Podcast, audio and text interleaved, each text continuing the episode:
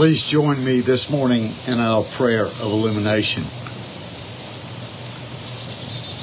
Most powerful and gracious God, we come to you today asking that you give us the understanding of the words of Scripture that are being read, as well as the ability to apply that understanding and knowledge to our lives as we go through the days ahead of us.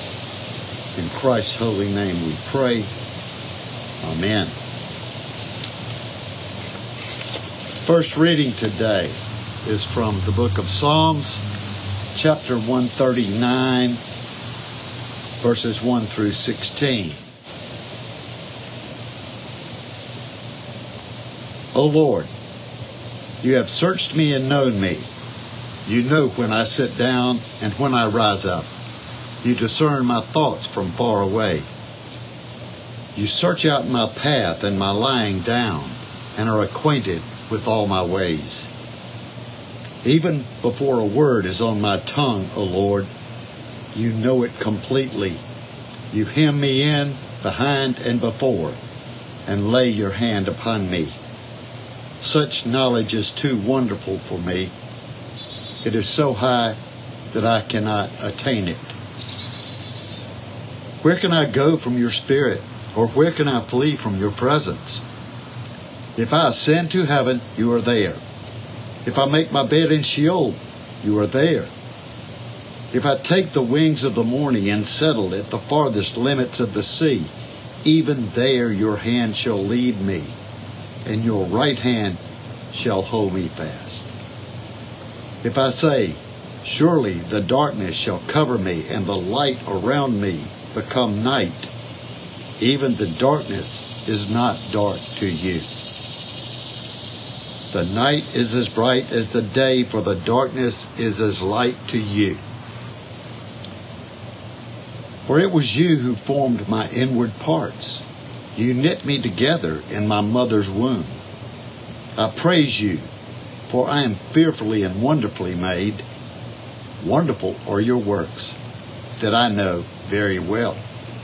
My frame was not hidden from you when I was being made in secret, intricately woven in the depths of the earth. Your eyes beheld my unformed substance. In your book were written all the days that were formed for me, when none of them yet existed. This is the word of the Lord. Thanks be to God. Our New Testament lesson this morning is an Easter text. Traditionally, we read this on the day after Easter. But because our focus on this final day of the Questions to God series is on resurrection, it seems the best place for us to begin. So we will begin reading in the 24th chapter of Luke, verses 13 through 31. Listen now for the word of God to the church. Now, on that same day, two of them were going to a village called Emmaus, about seven miles from Jerusalem, and talking with each other about all these things that had happened. While they were talking and discussing, Jesus himself came near and went with them, but their eyes were kept from recognizing him. And he said to them, What are you discussing with each other while you walk along? They stood still, looking sad. Then one of them, whose name was Cleopas, answered him, Are you the only stranger in Jerusalem who does not know the things that have taken place there in these days? Jesus asked them, What things?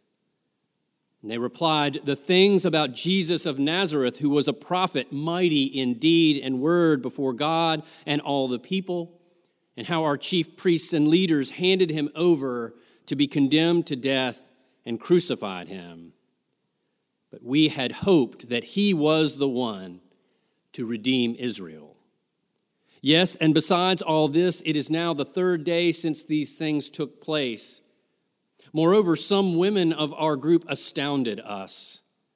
They were at the tomb early this morning, and when they did not find his body there, they came back and told us that they had indeed seen a vision of angels who said that he was alive. Some of those who were with us went to the tomb and found it just as the women had said, but they did not see him. Then he said to them, Oh, how foolish you are, and how slow of heart to believe all that the prophets have declared. Was it not necessary that the Messiah should suffer these things and then enter into his glory? Then, beginning with Moses and all the prophets, he interpreted to them the things about himself in all the scriptures. As they came near the village to which they were going, he walked ahead as if he were going on, but they urged him strongly, saying, Stay with us, because it is almost evening, and the day is now nearly over. So he went in to stay with them. When he was at the table with them, he took bread, blessed and broke it, and gave it to them. Then their eyes were opened, and they recognized him, and he vanished from their sight. This is the word of the Lord. Thanks be to God. So, as we conclude our Questions to God sermon series this morning, we turn to the question of what happens to us when we die. Specifically, the question we received was this Will we be reunited with our families and friends in heaven? From classics like Virgil's Aeneid, Dante's Divine Comedy, and John Milton's Paradise Lost, to the Puritan journey of John Bunyan's Pilgrim's Progress, and then on up to the more modern but less classical Left Behind novels the human imagination has always tried to fill in the blanks about the afterlife.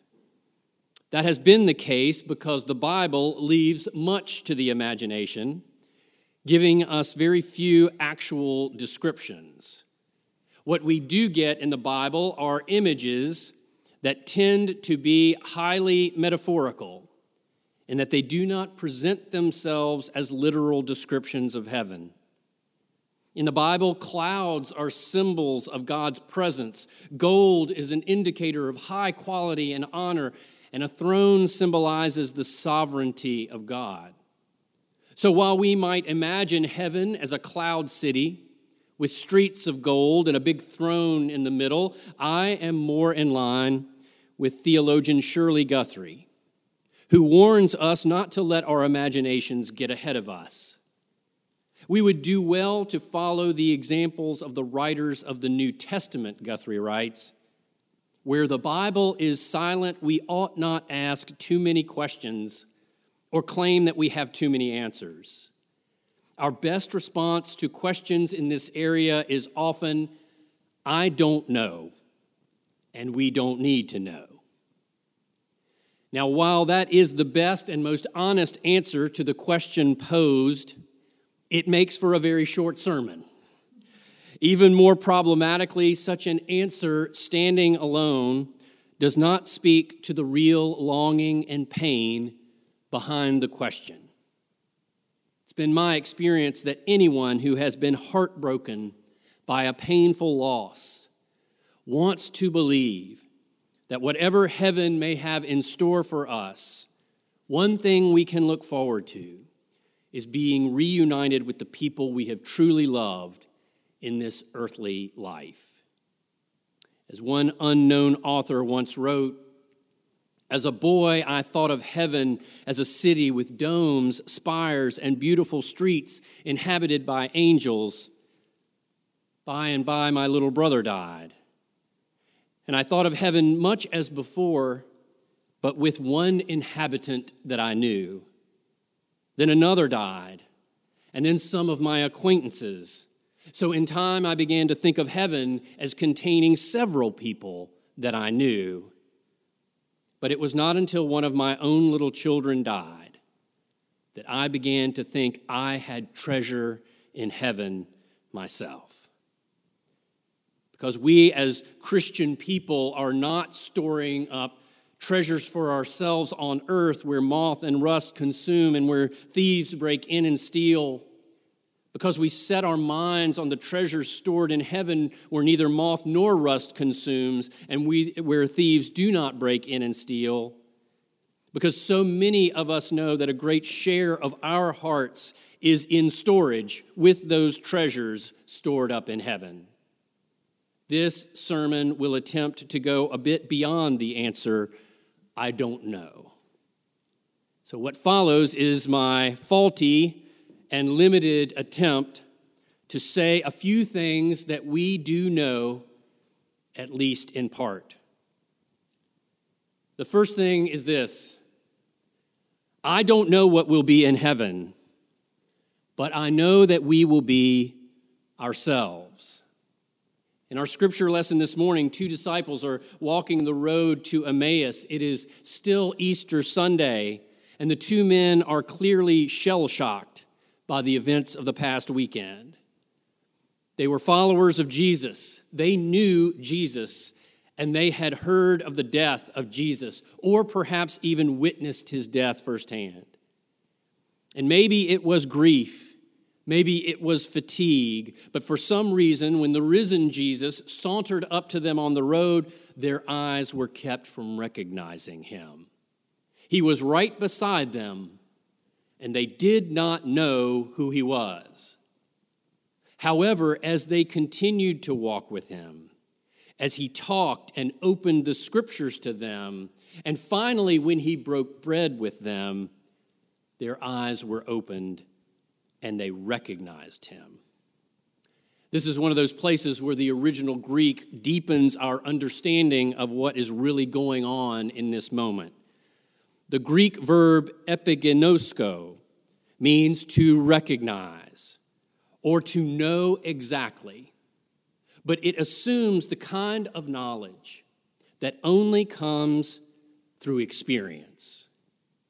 In other words, it's not the kind of recognition that may come to you when you read a name tag on someone you are meeting for the first time and conclude that this must be the person you've been told about. It is rather a recognition that only comes when you have known someone over time.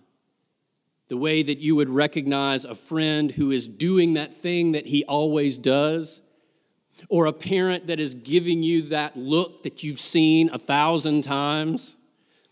It is how you might know that the person just coming into view on the horizon must be your child because of the distinctive way he or she is walking. These two men knew and ultimately recognized Jesus not because of what their eyes were telling them alone, but because of what their hearts and their memories were telling them. That is the kind of recognition that we're talking about. And the point, of course, is this because Jesus was clearly the same Jesus both before death and after death, we have good reason to believe that we, will, we too will be ourselves after death, and that our loved ones will be the same as well. We have good reason to believe that in heaven we will both recognize and be recognized by those people we have known and loved in this lifetime. The second thing we can say about heaven this morning is this I don't know what will be, but I do know that we will be more Christ like. As we are told in the first epistle of John, beloved, we are God's children now. Now, what we will be has not yet been revealed, but what we do know is this when He is revealed, we will be like Him for we will see him as he is. I think this promise aligns with what most of us think and assume about heaven that even if we are ourselves after death, we will also be a little bit better than ourselves. Somehow, the scars and the failings of this life will be scrubbed away and refashioned into something even more beautiful. In one of his more wistful and creative moments, Benjamin Franklin decided to write his own epitaph. to jest about the words that might be written about him on his own tombstone. And this is what he came up with The body of B. Franklin Printer, like the cover of an old book, its contents torn out and stripped of its lettering and gilding, lies here food for worms. But the work shall not be wholly lost for it will, as he believed, appear once more in a new and more perfect edition, corrected and amended by the author. This also seems to be something we can say with some assurance that in heaven we will be that same old book that we always were but that somehow we will be a new and more perfect edition of ourselves, more peaceful, more contented, more righteous, more Christ like, more like the truest version of ourselves. And because in our best and truest version of ourselves, we were built to be in relationship with other people, I think we can also expect our relationships to be the same that they too will be corrected, amended, and republished with joy by God, the divine author. The next thing we can say with some certainty is this I don't know what will be, but I know we will be in community. As we are told in the book of Revelation, John of Patmos is given a vision of a new heaven and a new earth. And what he saw was a city, the holy city, as he called it, a new Jerusalem. Heaven was, in that vision, a place where God and humanity live together. And Paul, who clearly saw things the same way, told the Philippian church the same that we have a citizenship in heaven, that somehow we will be participants in this heavenly community. And the good news is that our destiny is not to be sent off to our own private cloud to wait out eternity in isolation and idleness. Instead, the life of heaven, especially in Revelation, is described as a hub of activity, a state of perpetual worship. Now, I will admit that this may not sound like news that is purely good. Perpetual church. Now, you might be like that new Christian who knocked sheepishly on his pastor's door one morning and said, Pastor, you know this eternal life that I now have. Well, I've been thinking about it a little bit. What are we going to do all day long in eternity? Well, we will praise the Lord, the pastor replied. Forever? The man asked. Like for 10 million years, we're going to stand around and praise the Lord. Well, yes, the pastor said. And after a long pause, this newly baptized man asked, couldn't we just stop now and then and mess around for a little while? I actually think this man was closer to the truth than the pastor. While church, let's just admit, can occasionally be a little bit boring, it seems that heaven will not be.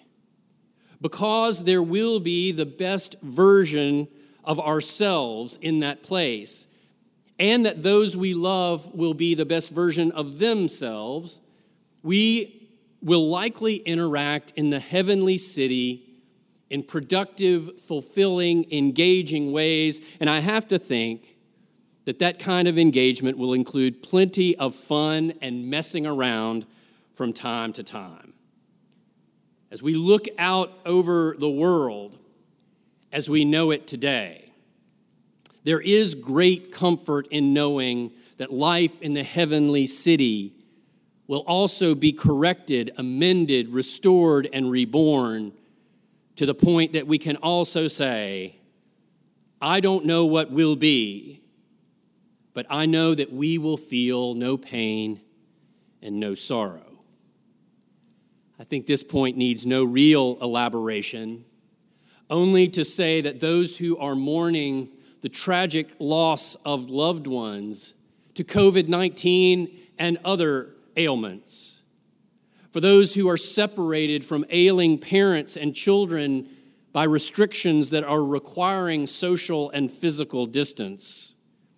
For those who continue to be targeted, maligned, and disrespected because of the color of their skin.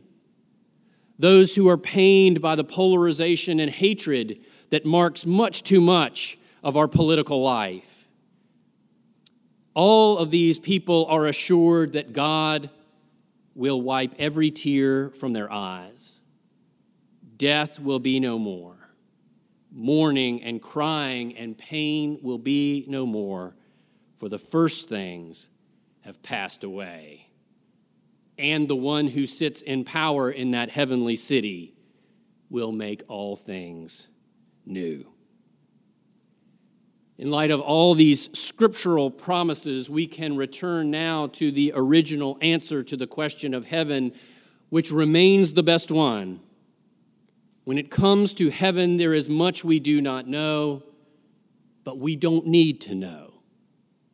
And the reason we don't need to know is that while we do not yet know everything there is to know about heaven, we do know the most important thing about heaven.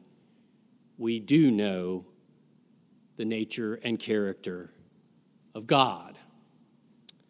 There's an old story that has made the rounds in the church for a long time, in which a doctor gets a call in the middle of the night that one of his patients, a man stricken with a terminal disease, is nearing the end.